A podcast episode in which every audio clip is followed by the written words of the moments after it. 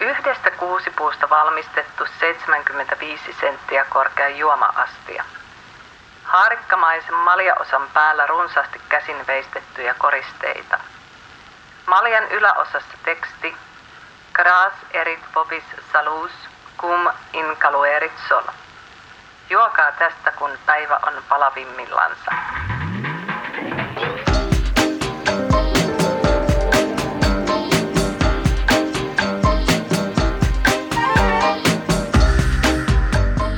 Tämä on Toista maata. Kansallismuseon podcast, joka kääntää Suomen historian uuteen asentoon. Sarja liittyy Kansallismuseon Toista maata näyttelyyn, joka päivittää Suomen tarinan 1100-luvulta aina itsenäisyyteen asti. Minä olen Matti Johannes Koivu, oppaanne menneisyydestä tähän päivään ja vähän tulevaan.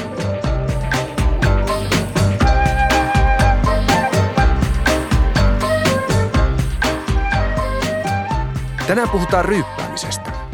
Tai no juhlimisesta ja juhlien seremonioista siinä ympärillä.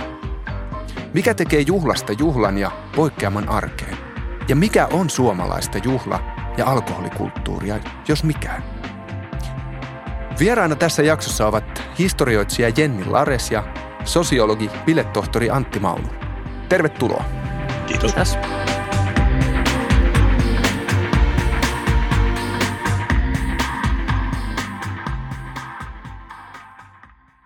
Lähdetään liikkeelle aivan peruskysymyksellä. Jenni Lares, milloin olet viimeksi seissyt osana piiriä ja juoputellut? Tämä on tässä näin, kun tätä äänitystä nauhoitetaan korona-aikaan, niin mielenkiintoinen kysymys ja pitää miettiä, mitä siihen voi vastata, mutta sanotaan viime kesänä. Viime kesänä. Mistä oli kysymys? Oliko kyseessä ikisuomalainen rituaali?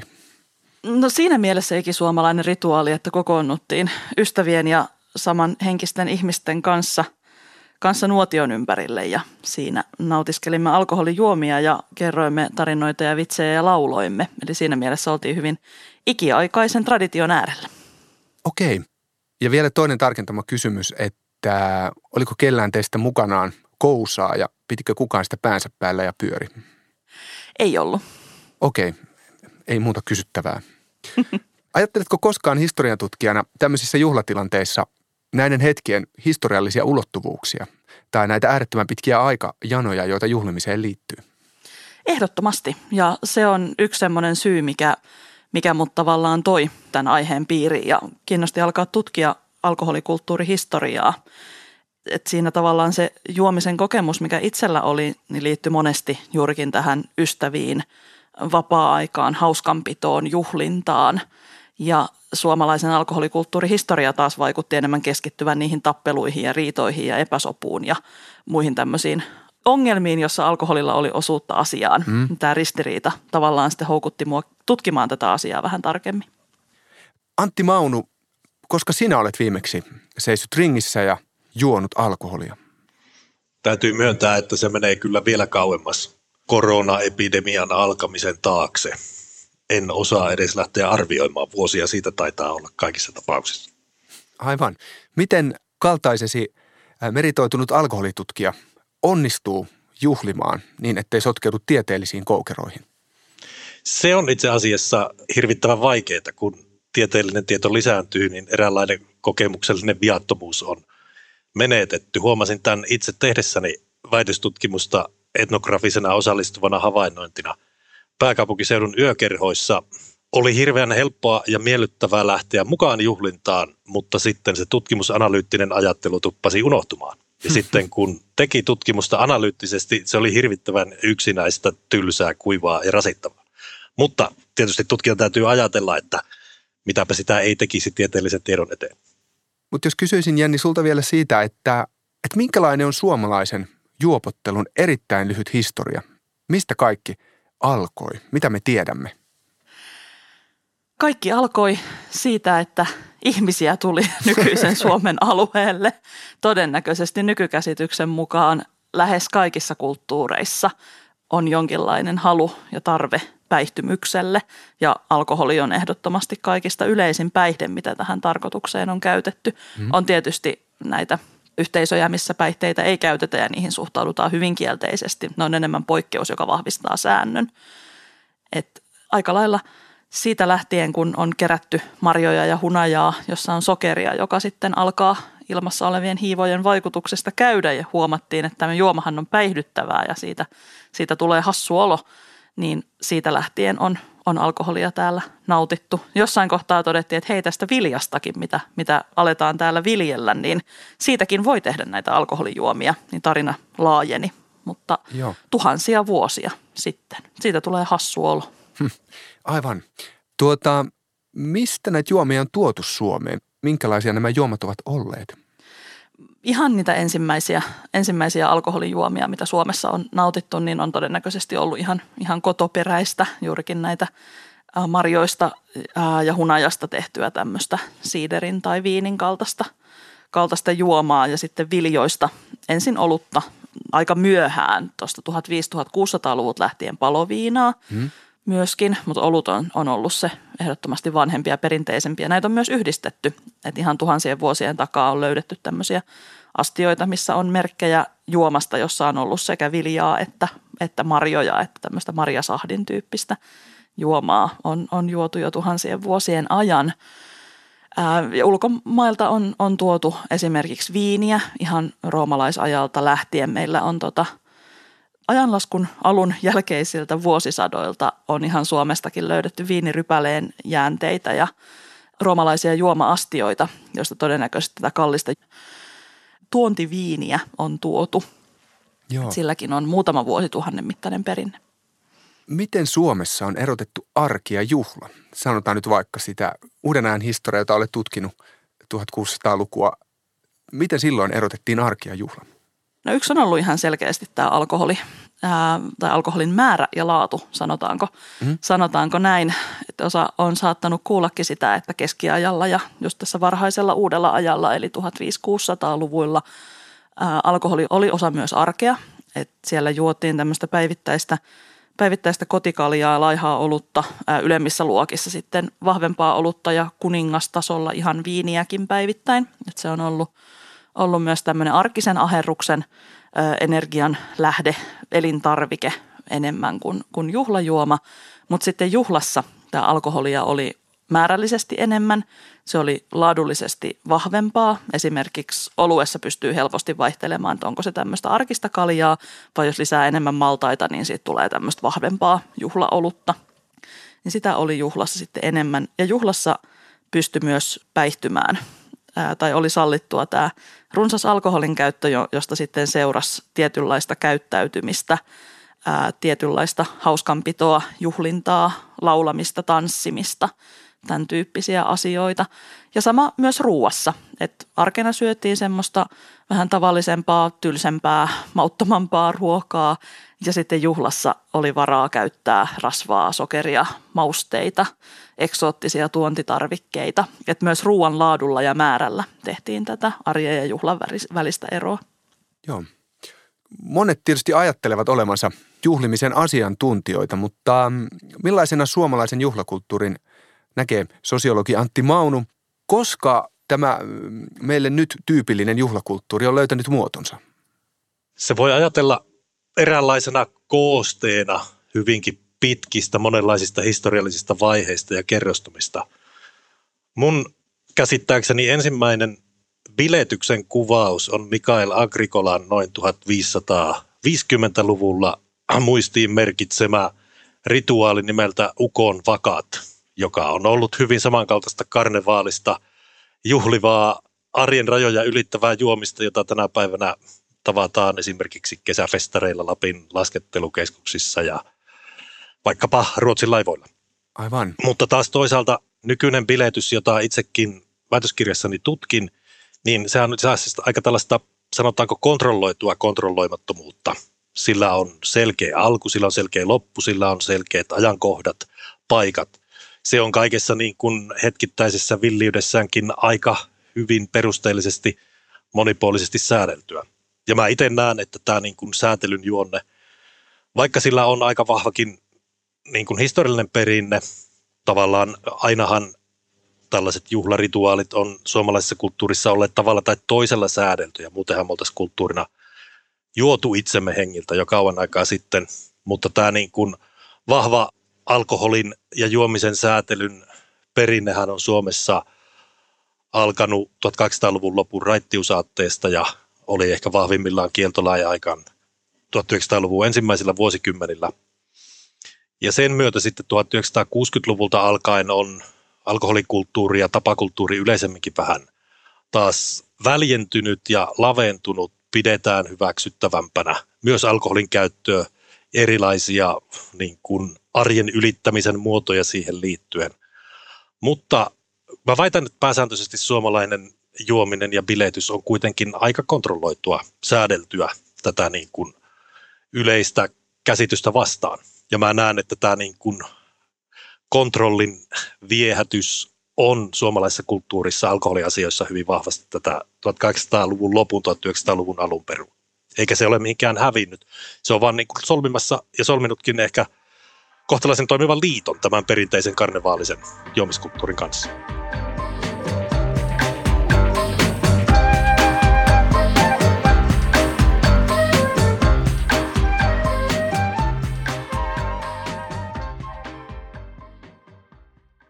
Tämä Toista maata podcast liittyy Kansallismuseon samannimiseen näyttelyyn, joka käsittelee Suomen historiaa 1100-luvulta itsenäisyytemme asti. Kuunnellaanpa lyhyt esinekuvaus erästä näyttelyn esineestä.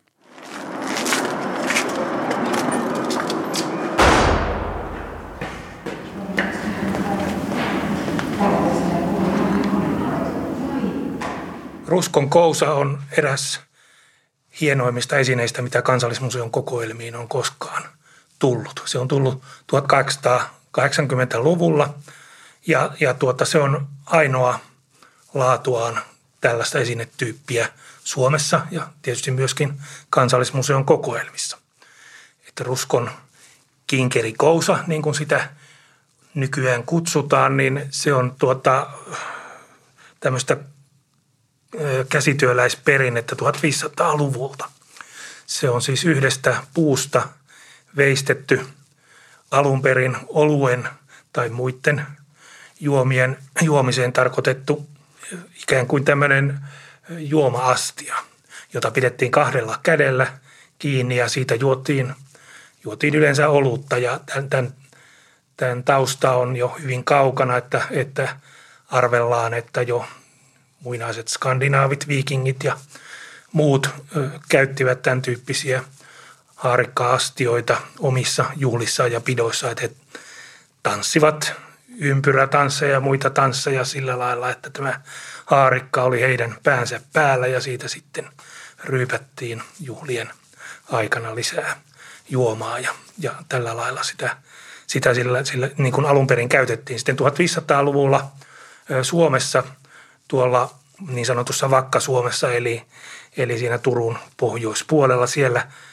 oli tämmöinen puuesineiden ja astioiden valmistuksen keskus ja siellä osattiin tämä homma, homma niin kuin erityisen hyvin, jonka vuoksi sitten ruotsalainen aatelisto, Suomihan oli silloin, silloin osa Ruotsia, niin, niin he tilasivat täältä alueelta sitten näitä hienoja astioita omiin tarpeisiinsa, eli lähinnä, lähinnä juhlatilaisuuksiin näitä, näitä erittäin hienosti koristekaiverruksilla koristeltuja puisia haarikoita – että näitä ei ilmeisesti tehty suomalaisten omiin tarpeisiin, vaan pelkästään ruotsalaisten tarpeisiin, että tämä ruskon kousakin on tullut muuttotavaroiden joukossa sitten Ruotsista 1700-1800-luvun vaihteessa tänne Ruskon Hujalan kylään Heikkilän taloon, mihin, mihin muutti sitten tuota Ruotsista henkilö, joka tämän, tämän talon sitten osti. Ja sitä kautta se sitten,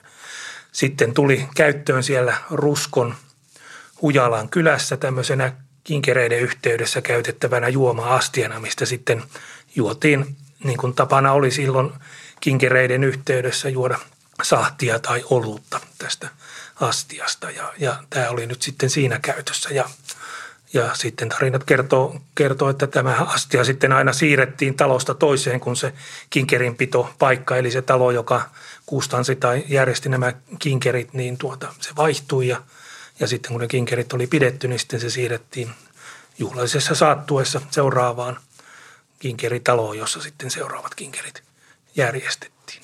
Siis kinkereissä oli, oli yhtenä ideana tietysti se, että, että niin kuin kuulusteltiin, että kansa osaa tietyt raamatun kohdat ja osaa lukea.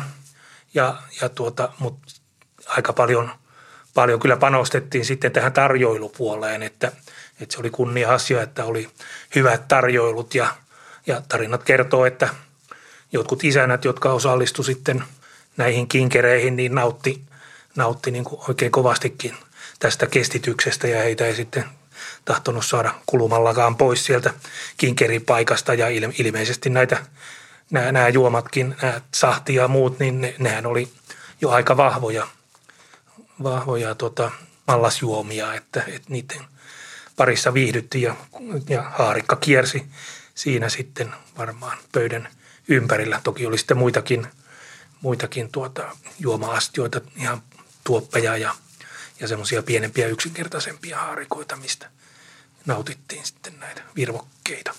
Arvelisin, että se hiipui siihen, että, että tuota, kirkko pyrki raitistamaan kansaa ja, ja kun nämä kingerit saatto joissain tapauksissa vähän, vähän niin kuin lähteä lapasesta sillä että, että tuota se alkuperäinen merkitys joillain unohtu ja sitten myöskin tähän aikaan 1800-luvun alkupuolelle tuli sitten kahvi, joka, joka niin kuin aika paljon syrjäytti tapakulttuurissa sitten tämän viinan tai alkoholin ylipäätään. Että, että kinkereissäkin alettiin sitten oluen sijaan tarjoilemaan kahvia ja pullaa ja kaikkea tämmöistä, mikä me nytkin tunnetaan tämmöisistä kirkollisista tilaisuuksista. Papille tarjotaan aina kahvia ja pullaa niin, että sillä on loppupeleissä maha haava sitten, mutta se nyt on toinen juttu. Tässä museoviraston erikoisasiantuntija Risto Hakomäki kertoo Ruskon kousasta. Jenni Lares, 250 vuotta juhlimista ja silti tämä herkkä puuesine on edelleen ehjä. Miten se on mahdollista? Sitä on pidetty suuressa arvossa. Se on koettu tärkeänä, joten sitä on pidetty huolella, pidetty varovasti, pidetty hyvässä, hyvässä tallessa ja otettu esiin silloin, kun on juhlan aika. Mitä tämän esineen säilymisestä voi päätellä, jos ajatellaan suomalaista juhla- ja juomakulttuuria? Siinä on tosi mielenkiintoinen leikkauskohta just tähän, mitä aikaisemmin puhuttiin vähän rituaalisuudesta ja just tästä juhlasta ja alkoholin merkityksestä juhlassa, koska jos ajattelee tätä esim. modernia alkoholikulttuuria, mikä oli voimissaan sanotaan ainakin ennen 1800-lukua, niin alkoholi kuuluu aivan ehdottomasti juhlaan ja se oli, se oli yksi niistä asioista, mikä teki, teki juhlan. Niin se kertoo tästä yhteydestä hyvin eri tavalla, miten me sitten nykyään käsitetään alkoholikulttuuri ja alkoholin käyttö. Että helposti jos puhutaan tämmöisestä yhteisestä juomisesta tai, tai muusta, niin nykyään mielikuvat menee semmoiseen rellestämiseen ja tappeluihin ja epäjärjestykseen ja muuhun tämmöiseen, kun taas se – itse juomistilanne on silloin ennen vanhaa voinut olla, olla juurikin niin kuin miten tuossa Tuossa Antti otti, otti aikaisemmin puheeksi niin hyvin kuitenkin kontrolloitu ja tietyllä tapaa menevä, vaikka siinä on läsnä se kontrolloimattomuus. Minusta oli hieno tämä termi kontrolloitu kontrolloimattomuus, koska mulla on itselläni väitöskirjassa hillitty kontrollin menetys että samoissa asioissa tässä liikutaan. Että siinä on se järjestys ja asiat tehdään tietyllä tavalla, vaikka lopputuloksena on se, että niistä voitaisiin vähän vapautua. Ja karnevalismissa myös tämä päälailleen kääntäminen läsnä. Että nämä kaikki, kaikki asiat on siinä samassa esineessä samaan aikaan läsnä, että alkoholi ylläpitää järjestystä ja kyseenalaistaa sitä. Aivan. Mietin, että useinhan vanhoja esineitä tarkastellaan työkaluina. Ja jos ajattelee tätä kousaa, niin sehän on hirveän mielenkiintoinen työkalu myös. Se on, on väline tällaiselle yhteydelle, Niinpä. yhteyden rakentamisen, yhteisöllisyyden työkalu. Kyllä, ja se, että se itsessään ei tee mitään ja saa merkityksensä just siitä, että siinä on se alkoholijuoma siinä astiassa ja sitä juodaan yhdessä. Et sekä kousat että haarikat on mun mielestä hienoja esineitä just siinä, että ne on tarkoitettu yhdessä juotavaksi. Niissä on se kaksi kahvaa, mistä itse pidetään kiinni ja annetaan sitten eteenpäin. Et se on ollut myös tämmöinen, se on hyvin yhteisölliseen juomiseen kehitetty esine. Ja samallahan se on myös säätelyn työkalu. Mm. Siinä on tietty määrä ainetta, se ohjaa käyttämään alkoholia, ohjaa käyttäytymään tietyllä tavalla. Se on niin kuin sen toiminnan säätelijä, Kyllä. ohjaaja yhtä lailla. Kyllä, ja tämä tasapuolisuus siinä, että ole, oletuksena on, että jokainen juo siitä saman verran. Kaikki on saman, saman arvoisia, samanlaisia sen maljan ääressä. Ja tuota alkoholihan silloin, kun tätä ruskon koosa on käytetty, niin eikö alkoholilla ajateltu olevan esimerkiksi terveyteen liittyviä positiivisia vaikutuksia? Tavallaan alkoholin merkitykset oli tässäkin mielessä moninaisemmat kuin nykyään. Joo, kyllä. Et esimerkiksi tämä päivittäinen olut, mihin viittasinkin, mitä, mitä on juotu aina sinne 1800-luvulle asti, niin sitä on perusteltu nimenomaan terveysnäkökulmilla. Siitä saa energiaa, se on ravitsevaa, se kuuluu ihmisen välttämättömään päivittäiseen energian saantiin. Tietty on käyttäneet vähän eri termiä, mutta useasti näissä toistuu ajatus siitä, että olut on välttämätöntä terveelliselle elämälle ja hengissä pysymiselle. No koska sitten syntyi se oivallus, että alkoholi saattaisi olla terveydelle vaarallista? Se on tiedetty ihan jo aikojen, aikojen alusta asti. Et ihan käyttääkseni kulunutta ilmaisua jo muinaiset roomalaiset ja kreikkalaisetkin tiesivät, että liiallinen alkoholin käyttö saa aikaan esimerkiksi fyysisiä muutoksia ja erilaisia sairauksia, tauteja, onnettomuuksia myöskin, ää, väkivaltaa. Mutta avainsana tässä on se liiallinen että se, että silloin jos alkoholia käyttää kohtuudella ja sopivasti, niin se edesauttaa juuri tätä ystävyyttä ja yhteisöllisyyttä, hauskanpitoa, hyvää mieltä, juhlatunnelmaa. Mutta jos mennään liiallisuuksiin, niin sitten tulee nämä alkoholivaarat ja haitat esille. Ja se onkin sitten äärimmäisen mielenkiintoinen kysymys, että missä tämä raja on, on eri aikoina mennyt. Et esimerkiksi täällä 1600-luvulla sammumiseen johtava päihtymys tai se, että oksentaa tai, tai muuta, niin sekään ei ollut vielä – kohtuutonta alkoholin käyttöä, vaan sitä esimerkiksi jotkut saksalaiset lääkärit jopa suositteli, että on terveellistä välillä puhdistaa itsensä tällä juomisella, mutta ei liiallisesti eikä liian usein.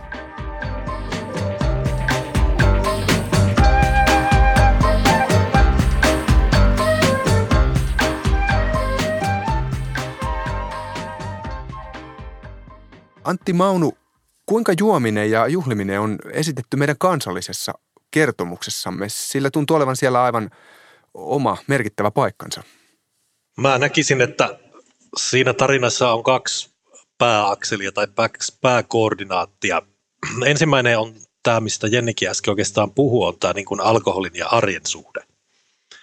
Eli tavallaan suomalainen juomiskulttuuri ja sen ikään kuin kulttuurinen säätely tähtää hyvin pitkälle hyvin vahvasti nimenomaan niin kuin arjen suojeluun.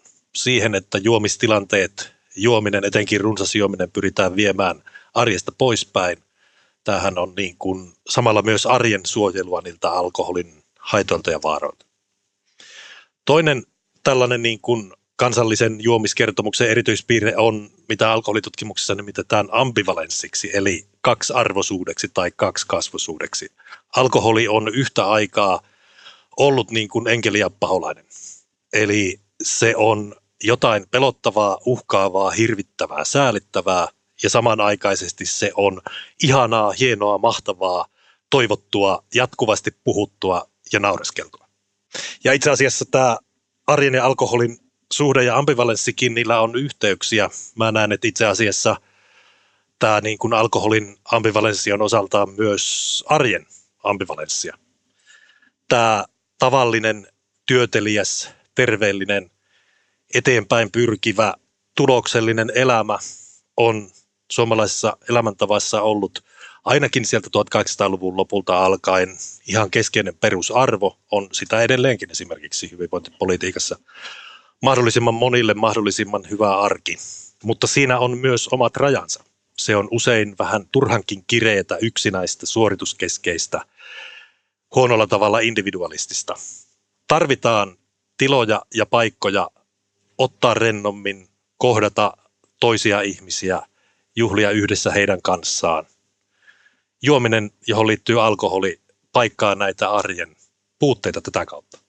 Eli jos ajatellaan, että alkoholi on yhtä aikaa hauskaa ja kivaa, mutta myös vähän vaarallista, arki on vastaavasti myös ambivalenttia. Se on turvallista, terveellistä mutta välillä vähän tylsää ja yksinäistä. Nämä on ne elementit, sanotaanko koordinaatit, joissa mä näen tämän kansallisen alkoholikertomuksen tavalla tai toisella vuosikymmenten aikana kulkeneen. Vähän ehkä erilaisia versioita, erilaisia juonen käänteitä sisältäen, mutta näitä niin kuin perusarvoja yhä uudelleen varjoiden. No sitten meidän kansalliseen alkoholikuvaan on kuulunut jo pitkään tämä tota, kuva huonosta suomalaisesta viinapäästä ja, ja, ja suurista määristä ja näin.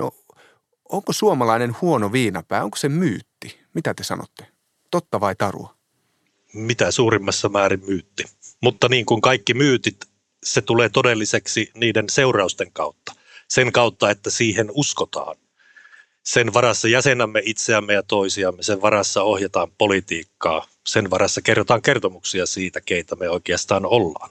Ja siinä mielessä se on erittäin totta. Mutta silloin kun sitä 1900-luvun alkuvuosina rakennettiin, niin ei Suomessa juotu mitenkään erityisen paljon. Se oli keino kontrolloida kansaa, keino ikään kuin leimata tietyt kansanosat holhouksen ja kontrollin tarpeissa oleviksi. On puhuttu, että tällä on niin kuin ollut hyvin paljon sellaisia elementtejä, mitä nykyään voitaisiin pitää aika rasistisina. Suomalaiset ovat huonoja, kelvottomia ihmisiä, siksi heitä täytyy suojella itseltään – ja se tapahtuu kontrolloimalla heidän alkoholin käyttöä. Olen tästä täysin samaa mieltä, että tässä oli hyvin avattu juurikin sitä raittiusajattelun ajattelun taustaa ja sitä, kuinka suomalainen viinapää on nimenomaisesti myytti. Että siinä on tämä, se kontrollihalu kohdistuu aina johonkin muuhun, että nimenomaan muiden juomiseen, niiden toisten juomiseen, että yläluokka haluaa kontrolloida näitä alimpia – alimpien luokkien alkoholin käyttöä, koska se on heidän mielestään juurikin tätä Turmiolan Tommi-tyyppistä, että se johtaa, johtaa tappoihin ja murhiin ja rikollisuuteen ja monenlaiseen muuhun. Ja tämän ajattelun tausta on siellä muutama vuosisata taaksepäin näissä 1500-luvuilla tapahtuneissa muutoksissa ja siitä, kuinka eri yhteiskuntaluokat alkoi alko järjestää ja käsittää itseään 1600-luvulta eteenpäin suurin piirtein, että syntyi tämmöinen, että nämä suomalaiset säädyt tai laajemminkin yhteiskuntaluokat alkoi erottautua toisistaan ja yksi erottautumisen väline oli tämä alkoholin käyttö.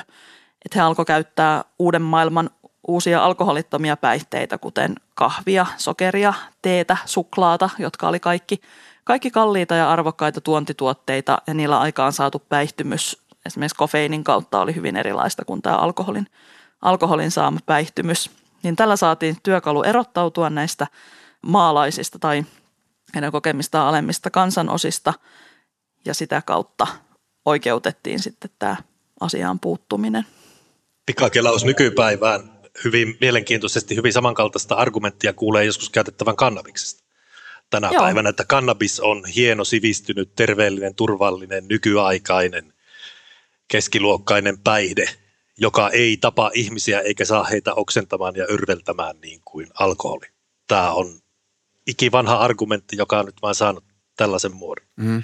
Vaikka tosiasiassa tutkimusten valossa niin hyvin vähän on sellaisia kannabiksen käyttäjiä, jotka ei käyttäisi lainkaan alkoholia, vaan yleensä samat henkilöt, jotka käyttävät innolla jompaa kumpaa, niin käyttävät mielellään myös sitä toista. Mm.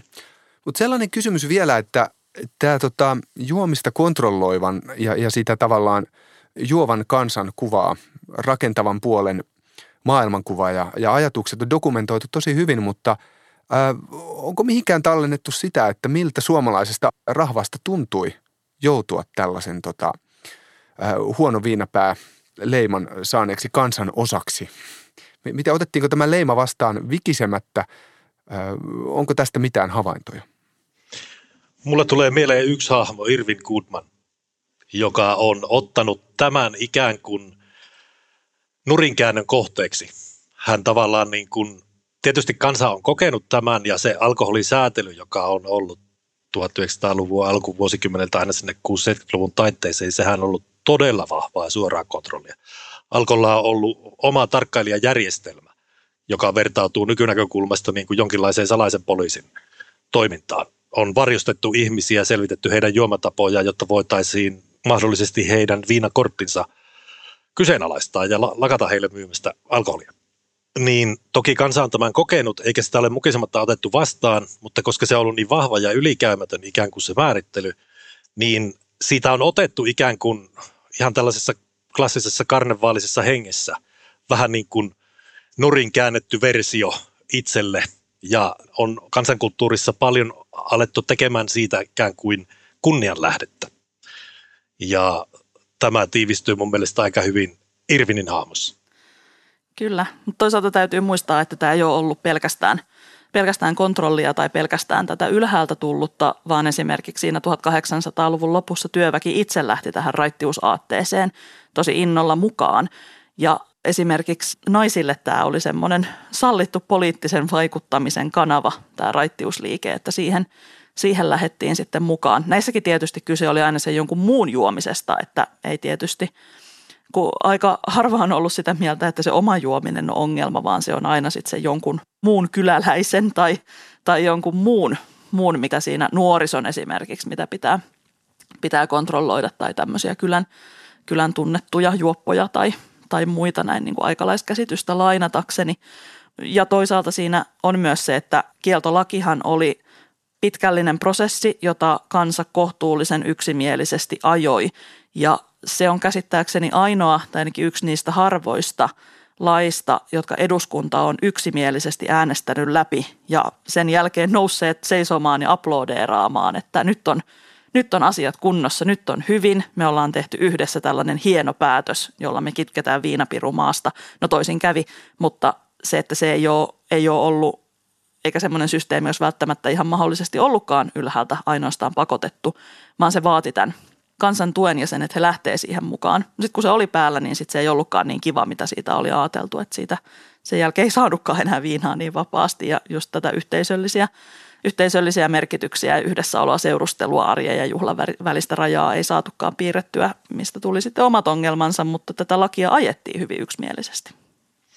Tuo hyvä tarkennus tuossa niin kun tulee esille se, että kieltolain ja raittiusaatteen se kestävä pohja, mikä on siis täysin relevantti edelleen tänä päivänä, on se hyvä arki, työn ja perhe-elämän suojelu viime kädessä. Mikä on toisaalta juurikin se ajatus, mikä niin kuin vuosisatoja aiemminkin on ollut. Juuri näin. Ja se niin kuin alkoholin ikään kuin symbolinen paikka siinä tarinassa on vaihdellut. että silloin kun raittiusaate oli kuumimmillaan ja tämä 1900-luvun alussa hurraten hyväksyttiin kieltolakiajatus, niin silloin oli hyvin vahva ymmärrys siitä, että alkoholi on juuri se käärme, joka uhkaa näitä hyviä arvoja. Mutta aika pian sen jälkeen se kuva rupesi muuttumaan ja alkoholia ei enää nähtykään tällaisena yksimielisesti pahana vihollisena, vaan se rupesi saamaan tällaisia niin kuin kontrollin välineitä, kuten aiemmin puhuttiin. Nähtiin, että se itse asiassa riivaakin vaan niitä mm. rahvaita tai punaisten puolella taistelleita poliittisia työväkeä. joukkoja, työväkeä niin. Mm.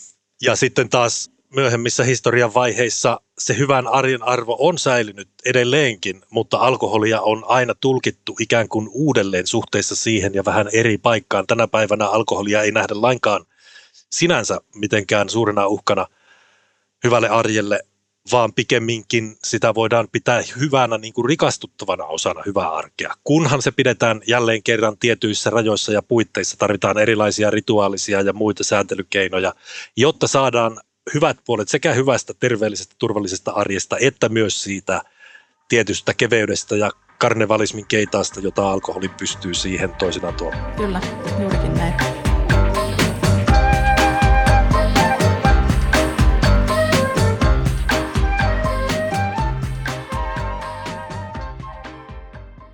Kuinka juhlimisen ja alkoholin historiasta pitäisi kertoa museoissa ja historiankirjoituksessa niin, että nykypäivänä syntyisi mahdollisimman järkevää alkoholikeskustelua?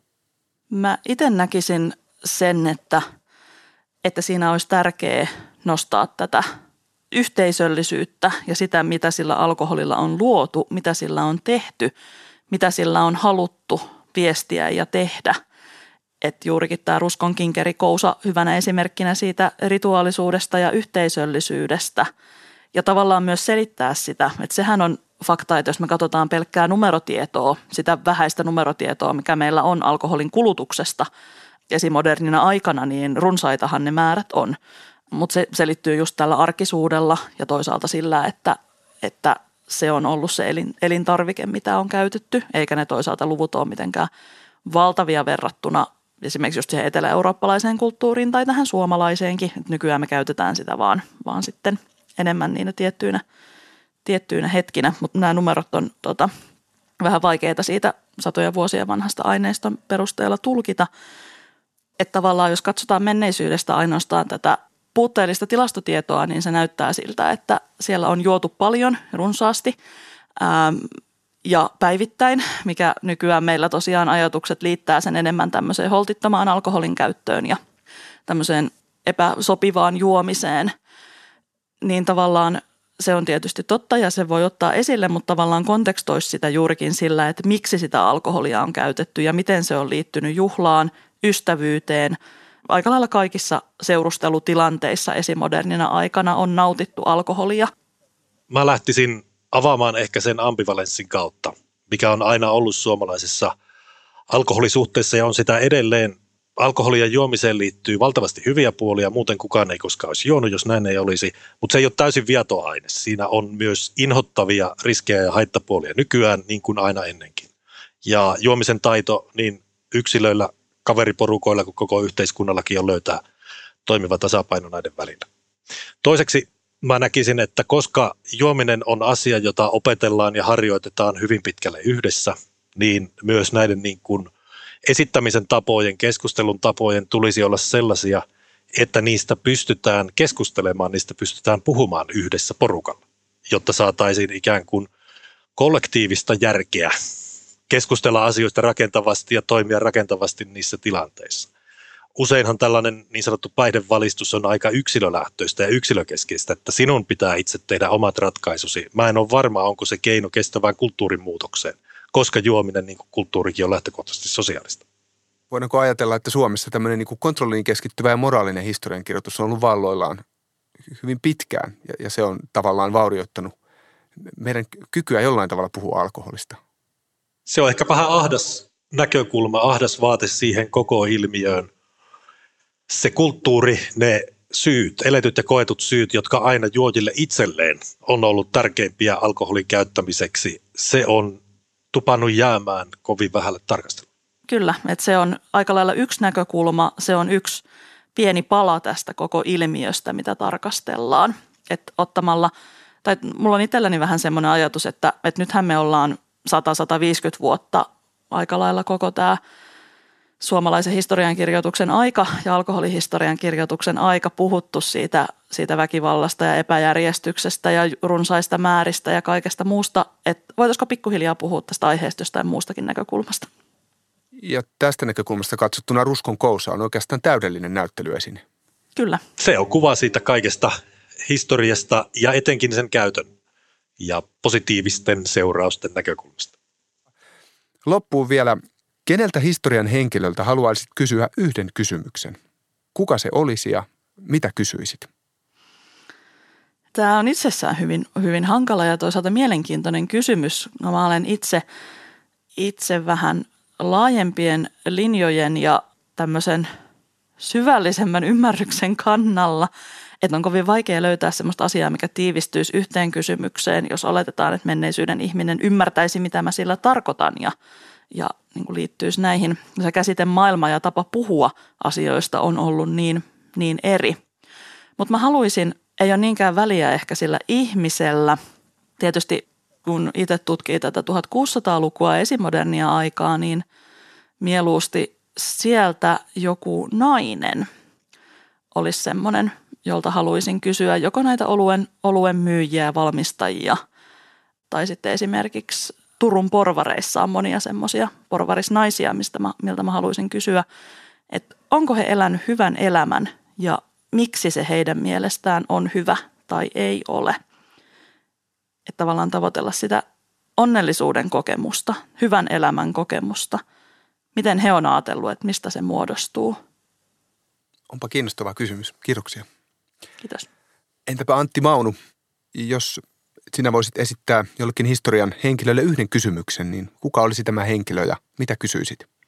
No mietin Mikael Agrikolaa, joka on siis muistiin merkinnyt varhaisimman historiallisen dokumentin tällaisesta karnevaalisesta suomalaisesta juomisesta. Tutkijana ehkä tekisi mieli kysyä, että mistä tämä on peräisin ja onko hänellä enemmänkin aineistoa tähän liittyen? Kiitoksia. Tämäkin myös oivallinen kysymys.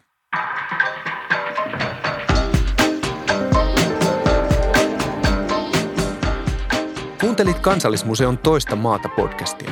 Löydät sen osoitteesta kansallismuseo.fi sekä Apple podcasteista ja Spotifysta. Kiitos kun kuuntelit.